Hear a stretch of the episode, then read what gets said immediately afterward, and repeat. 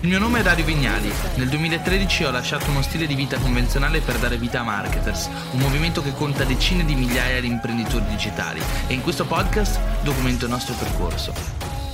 Il sistema operativo, se usiamo la metafora, come è fatto? È programmato, è programmato per funzionare in uno specifico modo, per portarci a prendere delle decisioni o a compiere delle azioni, una piuttosto che l'altra. E, e, e se ci pensate bene, il sistema operativo per, per cosa nasce? Per semplificare. Cioè il sistema operativo anche proprio informatico, serve in realtà per costruire una struttura operativa che sia quanto più funzionale possibile e che semplifichi no? il funzionamento, che ci dia la possibilità di massimizzare il ritorno riducendo in assoluto l'effort. Perché se no, che cosa faremo? Molto semplicemente utilizzeremo i, i, linguaggi di programmazione e andremo a programmare noi le cose. Invece il sistema operativo è fatto per semplificare. E non so se vi è mai capitato, a me capita spesso di prendere delle decisioni o di fare delle cose in maniera quasi inconscia. Ad esempio, per tornare a casa dei miei genitori, io ovviamente ci fu un periodo della mia vita in cui vivevo con i miei genitori, avevo la possibilità di fare in auto, partivo da Ferrara, andavo a casa dei miei, tre strade possibili, tutte lunghe uguali, e ogni tanto cambiavo. C'erano però delle volte in cui mi ritrovavo a casa e non mi ricordavo che strada avevo preso.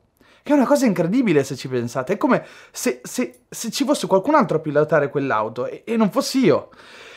E in realtà eh, la risposta sta esattamente in questo pilota automatico o sistema operativo mentale di cui tanto parliamo. Il pilota automatico o sistema operativo mentale serve appunto per ridurre la fatica, per ridurre ehm, la complessità, per renderci più automatiche delle funzioni che se fossero ogni volta in capo al nostro conscio o alle nostre decisioni, molto spesso andremo a consumare troppa energia. Pensate solo a quanti stimoli la nostra mente va a eliminare dalla, dalla nostra perce- dalle nostre percezioni per concentrarsi su ciò che conta. Voi ogni volta non è che siete concentrati sul vostro respiro o su tante altre cose, fate delle azioni in maniera del tutto automatica. Questo è un vantaggio perché? Perché abbassa la decision fatigue, quindi la fatica del prendere decisioni, perché massimizza, se vogliamo, eh, le funzionalità del nostro organismo, anche delle, del, diciamo, nostro corpo umano, quello che facciamo, quello che pensiamo però tante volte va a creare delle problematiche, perché il, programma, perché il sistema operativo è programmato e come abbiamo visto nella lezione delle Bubble Reality e in tante altre lezioni di Business Genetics, beh, è programmato dagli stimoli che abbiamo ricevuto, dalle informazioni che ci sono state date, dalle fondamentalmente da tutti quegli input che abbiamo subito fino a una certa età, perché c'è un'età della nostra vita dove non c'è permesso scegliere, siamo contaminati, abbiamo detto che la mente di un bambino è una spugna fino ai 7 anni di età.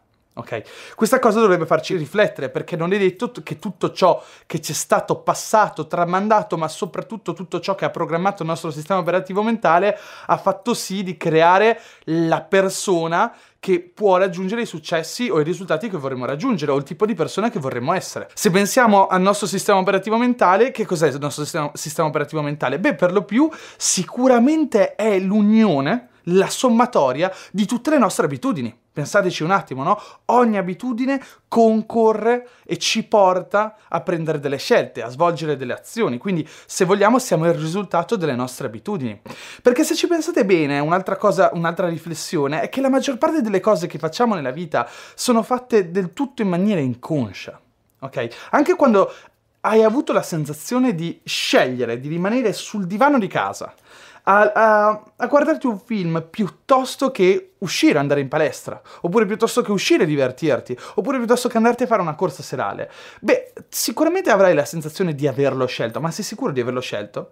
Perché ci sono persone che invece hanno, scelgono in modo diverso, magari vanno a fare una corsa, ma non è che loro hanno scelto di correre, è che il loro sistema operativo mentale è programmato in maniera tale da fargli preferire una corsa piuttosto che rimanere seduto sul divano a guardarsi un film. Allora iniziamo a capire che i risultati della nostra persona, ma soprattutto il modo con cui viviamo la vita, dipende in grande misura dalla programmazione mentale che abbiamo, ma soprattutto dalle abitudini che conseguono alla, programma- alla programmazione mentale che possediamo e che ovviamente ci influenza di giorno in giorno. Un'altra riflessione prima di partire con la pratica che ho preparato qua dietro è questa.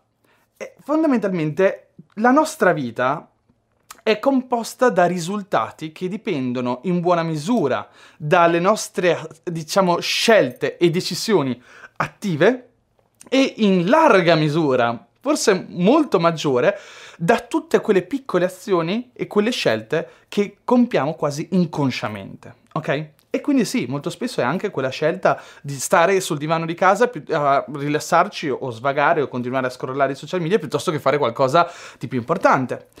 E, arriva un momento della vita in cui ci accorgiamo, e spero che questo corso ti abbia dato anche degli spunti, che magari ci mancano delle procedure, dei programmi mentali, una programmazione di base che invece hanno altre persone di successo. Magari ci accorgiamo che ci manca qualcosa che potrebbe portarci a un tipo di comportamento più efficiente, più efficace e più in linea con i risultati che vorremmo ottenere. Un discorso molto interessante è quello del Dalai Lama. Dalai Lama molto spesso l'ho sentito parlare di karma. Noi in Occidente abbiamo una visione completamente sballata del concetto di karma eh, orientale. Noi pensiamo che il karma sia un po' il caso, che sia un po' um, fondamentalmente la divina provvidenza, ciò che la vita ha riservato per noi, il destino. Ma in realtà il karma, per come ne parla il Dalai Lama, è molto diverso. Il karma è la risultante di tutte le forze che concorrono sulla nostra persona, che ci spingono in una direzione piuttosto che l'altra. Allora, non so se avete studiato bene fisica o se vi ricordate questa cosa, se ci pensate, un oggetto, un soggetto dotato di moto, molto spesso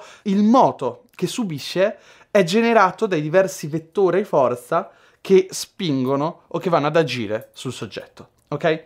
E se ci pensate, nel caso de- dell'individuo umano, di me persona, queste forze sono esattamente le nostre abitudini. Le cose che ci capitano, certo, ma anche le cose che partono da noi stessi quindi le nostre abitudini. Allora, per costruire dei buoni punti karma, per costruire un karma che ci porti nella direzione che vogliamo, dobbiamo iniziare ad alimentare quelle forze positive, abitudini positive, e iniziare invece a eliminare tutte quelle abitudini negative. Allora, questa cosa dovrebbe far riflettere e dovrebbe portarci a una grande domanda come si può programmare il nostro uh, sistema biologico, la nostra mente, eccetera, per preferire un'abitudine rispetto a un'altra, ma soprattutto per far sì che il nostro pilota automatico ci porti a preferire un determinato schema di comportamento positivo piuttosto che uno negativo. Ecco, forse non è che i, i grandi personaggi della storia, o i grandi imprenditori, o i grandi sportivi hanno preso delle scelte e fatto delle azioni estremamente importanti. I loro risultati molto spesso derivano più dalla sommatoria di tutte quelle abitudini positive che insieme all'interesse composto ogni giorno concorrono a portarli verso quella direzione di eccellenza. E in questa lezione parliamo proprio di questo, come sia possibile acquisire abitudini positive ed eliminare quelle abitudini negative. O parafrasando il Dalai Lama, andare a eliminare le forze negative che ci portano indietro e invece andare ad alimentare quelle forze positive che ci portano esattamente nella direzione in cui vorremmo e dovremmo andare. Ok?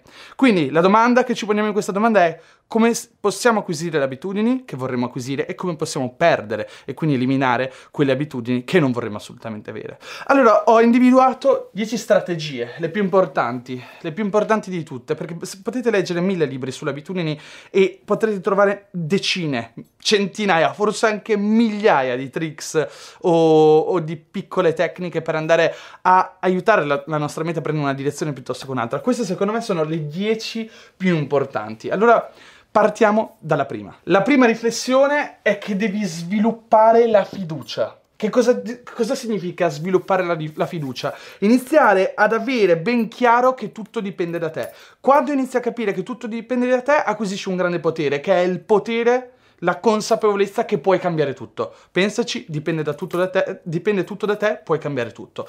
E questa cosa dovrebbe far riflettere, ma soprattutto dovrebbe darci una seconda consapevolezza che sta tutto in capo a noi. E sta tutto in capo a noi significa che non ci sarà nessuno ad aiutarci.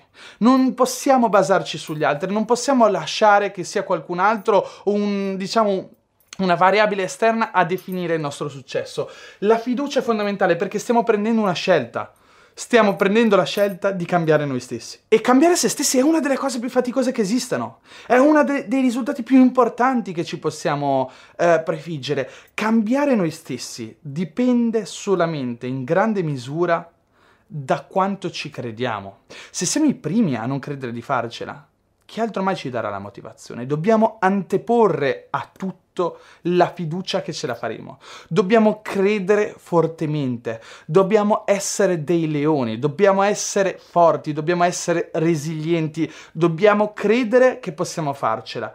Do- e io spero che tutte le lezioni precedenti abbiano contribuito a darti questa consapevolezza, avere la consapevolezza che sei come tutti gli altri, hai, stes- hai gli stessi principi biologici che ti guidano, le stesse opportunità di cambiare la tua mente e ora in questo momento dipende solo da quanto ci credi, da quanto lo vuoi. E allora devi volerlo, ma devi volerlo tanto, devi crederci, devi avere un'enorme fiducia. Qui non si tratta di acquisire una nuova abitudine, si tratta di cambiare se stessi, di riprogrammare la nostra mente, di diventare un altro tipo di persona che oggi ancora non siamo.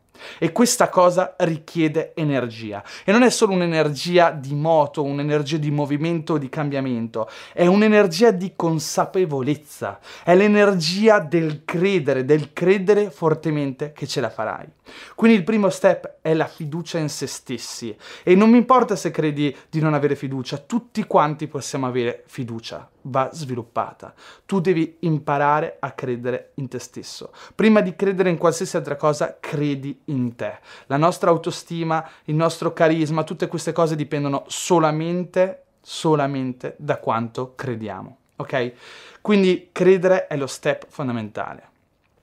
E non è che si crede perché si ha un muscolo più sviluppato rispetto a qualcun altro o meno sviluppato e quindi non sei capace di credere. Credere è un'azione, è una cosa che devi fare, è una cosa che inizi a fare e puoi decidere di farla ora, non ti manca niente all'interno della tua mente o del tuo corpo per iniziare a credere fortemente. E se ci pensi, tutta la storia umana è fatta di persone, cioè coloro che hanno fatto la storia umana, è costituita da persone che hanno creduto fortemente. E questo credere, questa forza di volontà, questa spinta è ciò che le ha portate poi a raggiungere i risultati.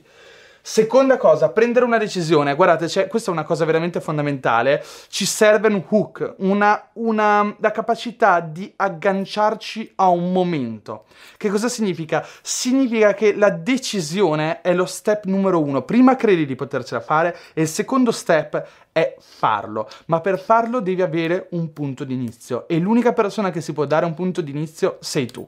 E non dire lo faccio ora, non leggere un libro e pensare che stai cambiando e che domani sarà la stessa cosa, cioè che domani sarà un momento di cambiamento. Scegli una data, scegli un momento preciso, comunica alla tua mente che quel giorno, a quell'ora o quella specifica giornata inizia una gara con te stesso. È importante, non esiste una gara senza un punto di partenza, senza uno sparo, senza qualcuno che dia il via. E la persona che deve dare il via in questo caso sei te. Una delle cose più importanti quindi è veramente fissare una data sul calendario, sapere che quel giorno tutta la tua energia, la tua motivazione, la tua capacità di cambiare andrà in una specifica direzione. E non è una stupidata, il tuo cervello recepisce questa cosa. Il cervello recepisce le intenzioni molto più di quello che crediamo. Pensa solo che con un po' di abitudine si può arrivare a svegliarsi senza sveglia, se si arriva a comunicare in maniera forte al nostro cervello che domani a questa specifica ora succede qualcosa e abbiamo bisogno di svegliarci. Per anni non sono esistite le sveglie e comunque l'umanità è riuscita a svegliarsi per compiere determinate cose. Allora, questa cosa dell'intenzione è importante. Poniti l'intenzione, comunica alla tua, mente, alla tua mente con quanta più energia possibile quando sarà il momento del cambiamento. E Ovviamente un altro consiglio che ti posso dare sempre riguardo a questa cosa è di sceglierlo in maniera intelligente. Cioè, se domani sai che è il pranzo di Natale, di certo non fisserai la data di inizio della dieta il giorno di Natale, no? O se sta per arrivare una settimana molto faticosa, non mettere in quella settimana il giorno in cui inizierai a fare qualcosa che ti richiederà effort, perché più la mente è impegnata, meno energia avrà per riuscire a spingere nella direzione che ti serve. Terza cosa, sviluppa la pazienza. La pazienza è la virtù dei forti. La pazienza è tutto perché il risultato nel lungo periodo non è una gara, è una maratona, non è una gara di velocità, ma è una maratona. Non si tratta di vedere il risultato domani, non lo vedrai domani, lo vedrai tra una settimana, lo vedrai tra un mese, lo vedrai probabilmente tra un anno. Ma la verità è che se continui, in un anno magari vedrai un risultato, in sei mesi vedrai il risultato e dopo festeggerai e sarai felice di essere stato costante. La pazienza è necessaria perché chi cerca il risultato nel breve periodo fil- fallisce il 99% delle volte. Quindi è inutile sperare che domani vedrai un risultato, dopodomani o dopodomani ancora. Devi in qualche modo sviluppare la pazienza. E questa è una dote straordinaria oggigiorno, perché oggigiorno viviamo nell'epoca della distrazione. La distrazione è padrona del nostro tempo oggigiorno e quindi l'unica cosa che possiamo fare, l'unica cosa che spesso dobbiamo fare è allenare la pazienza. In questi anni la pazienza sarà sempre più una capacità straordinaria, una capacità che ci permetterà di riuscire dove gli altri soccombono. E la pazienza, dico davvero, da sola è una delle componenti maggiori del successo. Sembra una banalità, ma in realtà questa non è banale, non è una cosa banale, questa è una cosa semplice e molto spesso i concetti più semplici sono i più potenti. Punto 4, parti in piccolo.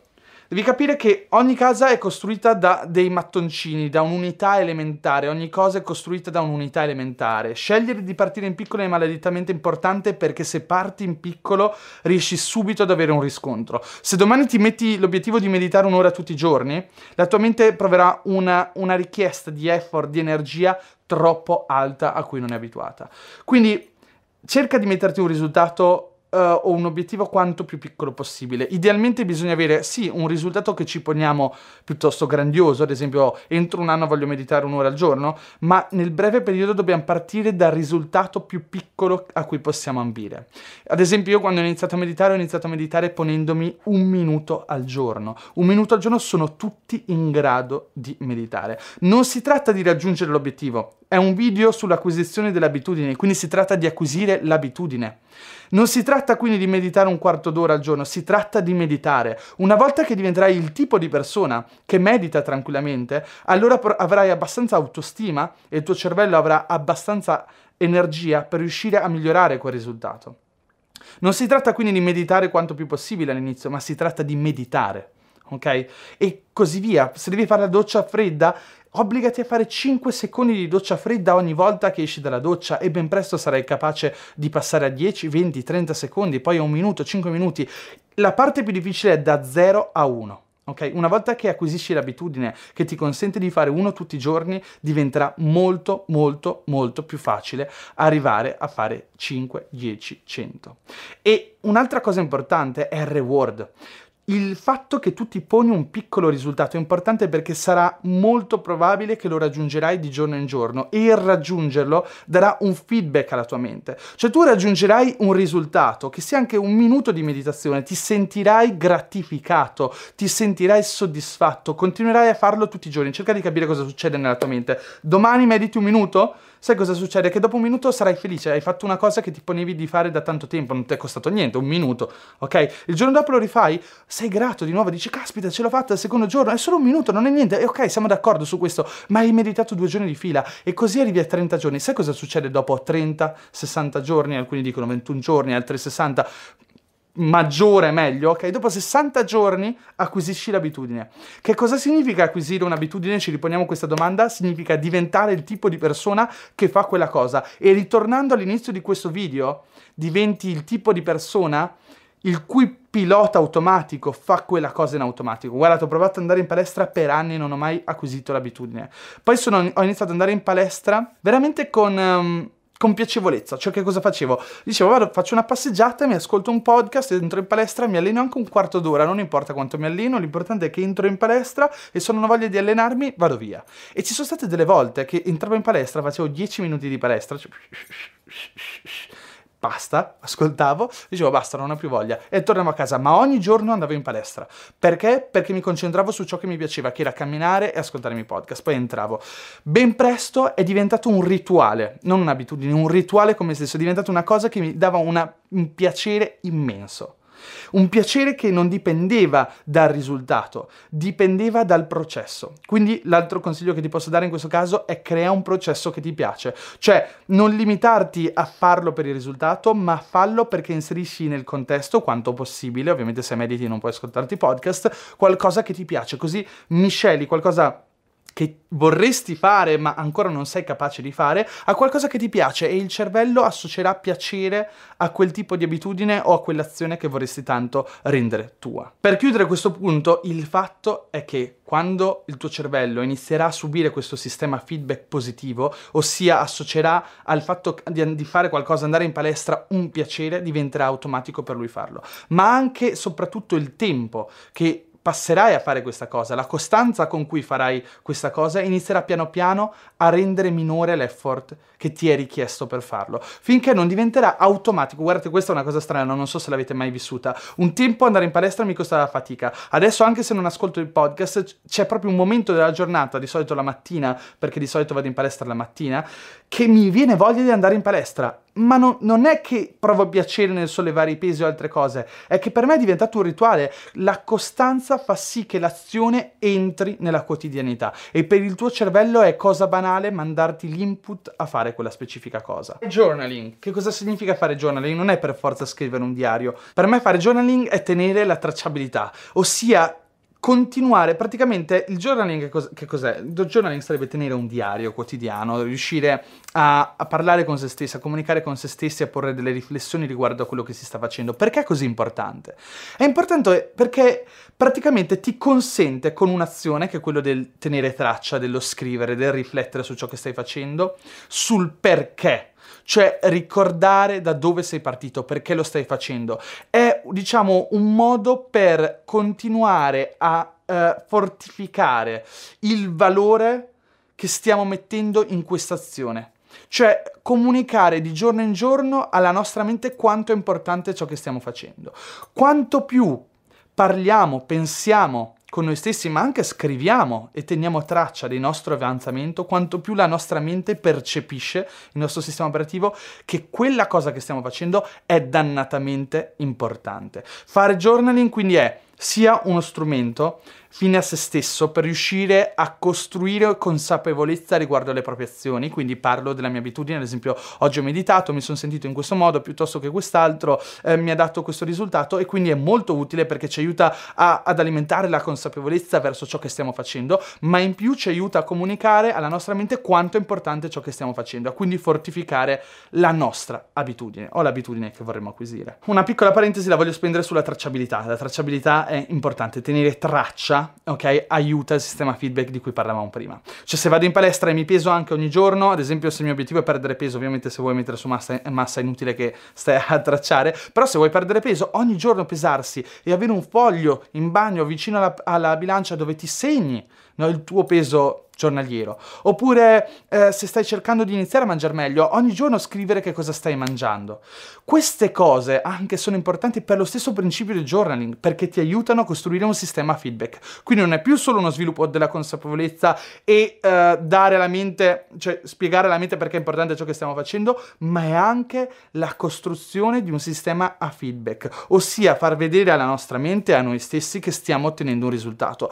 Più risultato otteniamo, più si fortifica ovviamente la nostra forza di volontà, la nostra inclinazione a mantenerci costanti e a inseguire quello specifico cambiamento. Punto numero 6, abbiamo fatto un'intera lezione su questo, crea la tua bubble reality. Lo dicevo nella lezione della bubble reality, costruisci un ecosistema che ti fortifica l'acquisizione di quell'abitudine. Quindi se vuoi andare in palestra inizia a frequentare amici che vanno in palestra, vai in palestra con i tuoi amici, inizia a guardare video su YouTube di persone che ti spiegano come sono cambiate, guarda le storie degli altri, guarda le storie ispirazionali che in qualche modo possano attivare quel ricettore del cambiamento, quel ricettore che ti fa dire lo posso fare anch'io, o se io riuscissi a fare questo, no? Riuscire a contaminarsi quanto più possibile in, da diverse direzioni possibili, quindi la lettura, quindi video, quindi parlare con qualcuno che lo fa, quindi la spesa, anche spendere in qualcosa ci contamina, crea significato, dà validità, fortifica eh, l'importanza dell'azione. Se spendo, creo accountability, ok? Spendo 100 euro di abbonamento in palestra, mi compro il completo Nike nuovo. Certo, è effimero perché è una cosa che dura una settimana, 10 giorni, poi passa, eh, diciamo l'entusiasmo dell'acquisto, però è qualcosa che concorre e che aiuta a fortificare quella che è la nostra abitudine. Fatti contaminare in ogni modo possibile, dico davvero, dal podcast ai video, ai libri, ai magazine, uh, veramente ci sono un oceano di cose con cui ci possiamo fare contaminare. Il concetto importante è quello di ecosistema, dobbiamo avere un ecosistema che ci spinge, vai su YouTube se non l'hai visto, cerca Dario Vignali, um, il, il,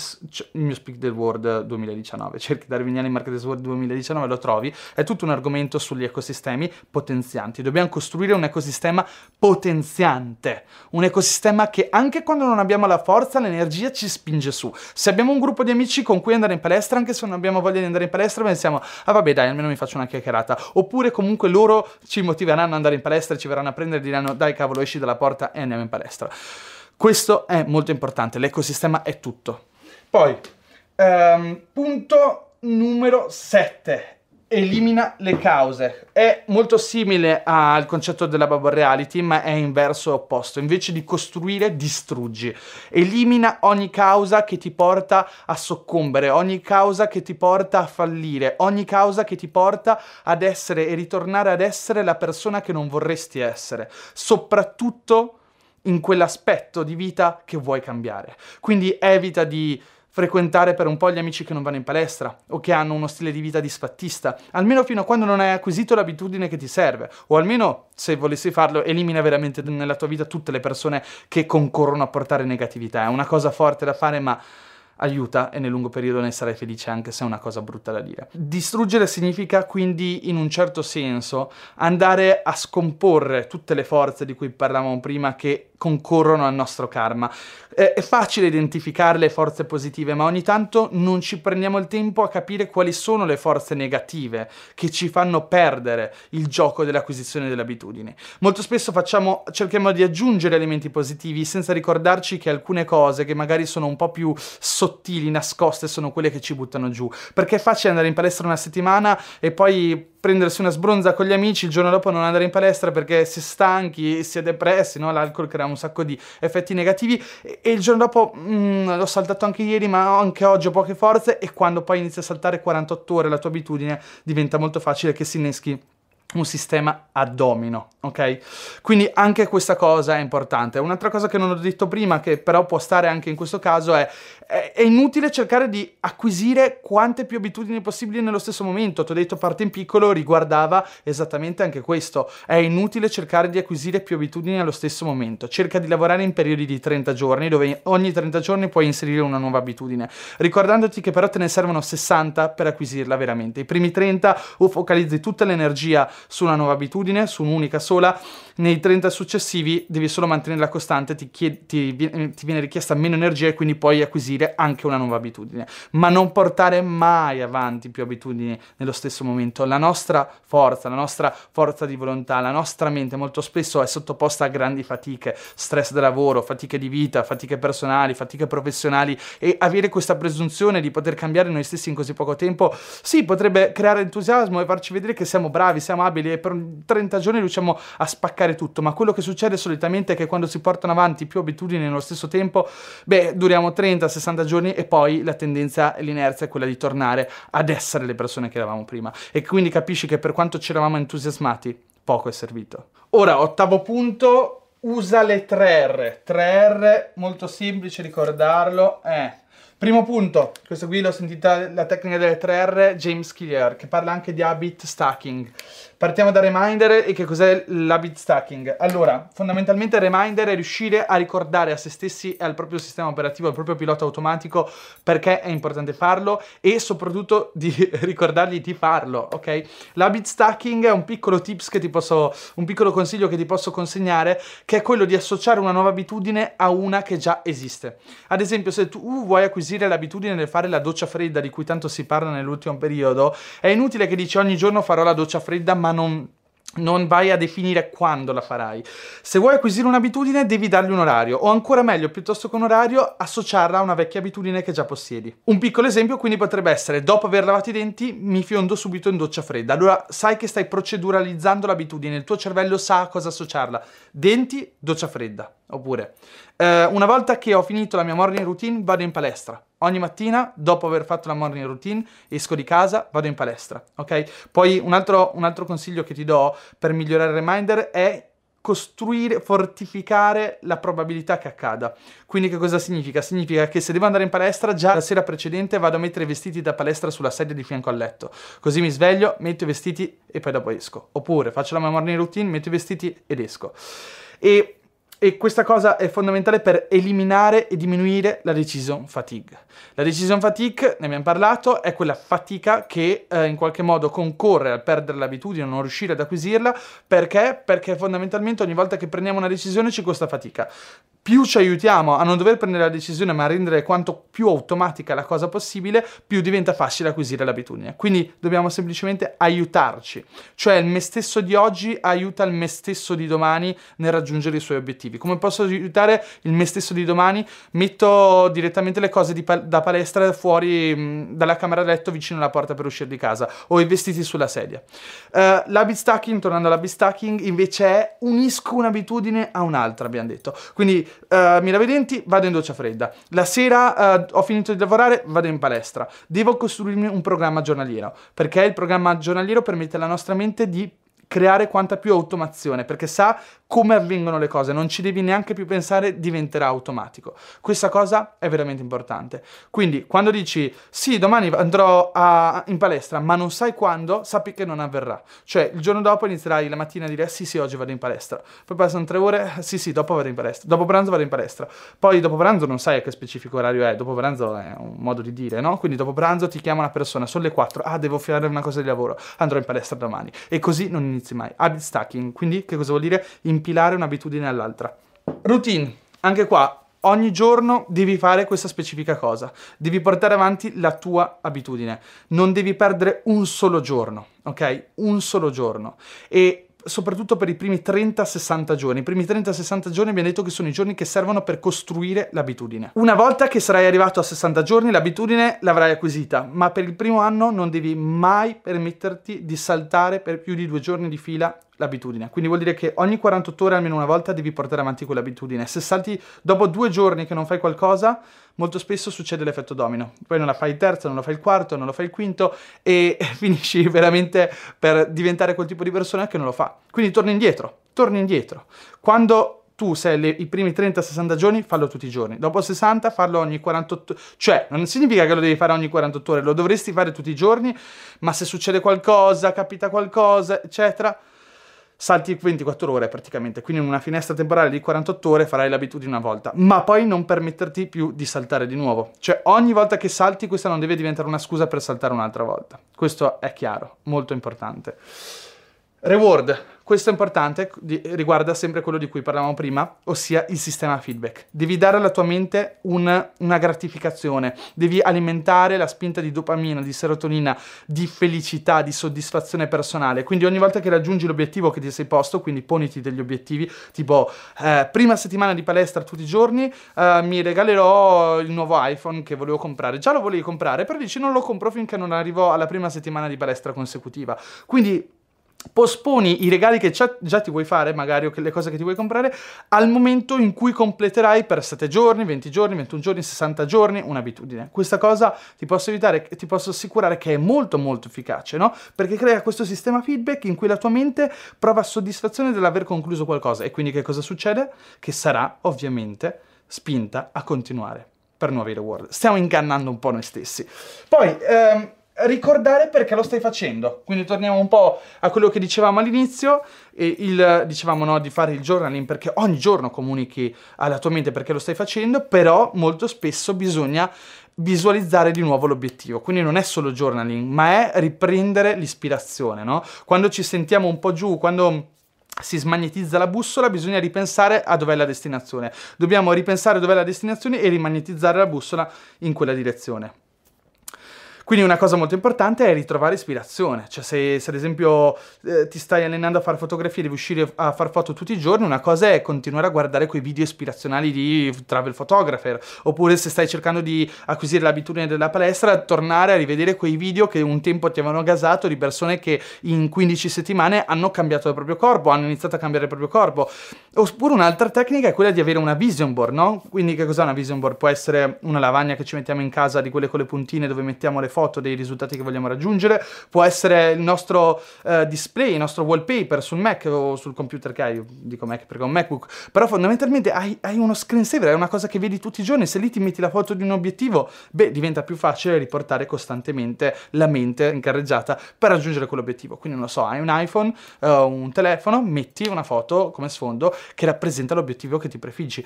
Ricordarti da dove sei partito e soprattutto dove vuoi arrivare, perché lo stai facendo. Ogni volta che stai per smettere ricordati perché lo stai facendo, dove volevi arrivare e perché è importante che arrivare in quella direzione, andare in quella direzione. Poi 10 per finire, trasforma la sofferenza in piacere, ok? Che cosa significa uh, trasformare la sofferenza in piacere? Ci sono dei bellissimi libri che ne parlano, ti consiglio um, il libro di David Goggins, di cui al momento non mi viene in mente il nome.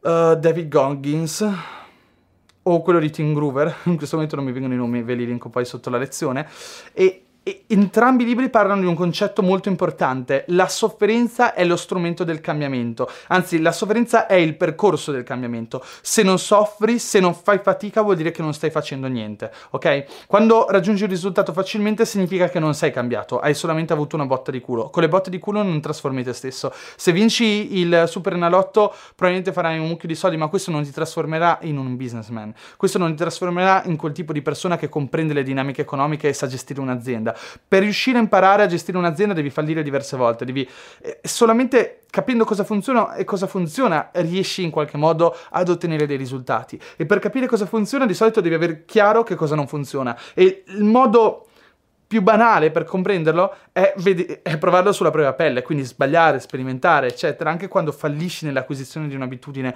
non buttarti giù, non dire ah no, non ce l'ho fatta oggi, ieri non sono più andato in palestra, non vado neanche domani. No, torna in carreggiata, rimettiti in sesto, rialzati, riprova. Cioè, in qualche modo Trasformare la sofferenza in piacere, che cosa significa? Significa usare la sofferenza come bussola. Nel momento in cui andrai in palestra e sentirai la fatica, devi dire sta funzionando.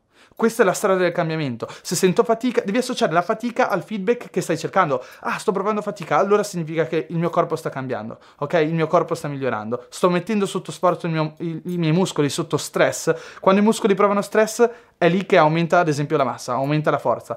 Non, sono, non prendete le mie parole in maniera estremamente attendibile dal punto di vista eh, fisico perché non sono esperto di queste cose, però fondamentalmente è, il concetto è questo. Dovete in qualche modo vedere nella sofferenza la strada del cambiamento. Quando, ad esempio, una cosa che dico sempre, inizi a fare le storie parlate, è uno strumento straordinario, le Instagram Stories, per imparare l'arte del public speaking o diventare carismatici in video. E le persone mi dicono, ah ma le persone mi criticano, i miei amici mi perculano. Quello è l'indicatore. Quando le persone iniziano a percularti vuol dire che vedono un cambiamento in te, vedono che stai diventando il tipo tipo di persona che loro non riescono ad essere e quindi sono frustrate e cercano di tirarti verso il basso. Quello deve essere un indicatore. Quando stai facendo qualcosa e una persona ti dice, eh, ti, ti prende in giro oppure ti dice ma cosa stai facendo, lì hai l'indicazione che effettivamente stai cambiando. Se non ti dice se niente significa che non stai cambiando niente. Quindi all'inizio, soprattutto quando non, puoi chiamarlo successo, quando non, ancora non hai un successo che indichi la trasformazione avvenuta, usa la sofferenza, la difficoltà come indicatore,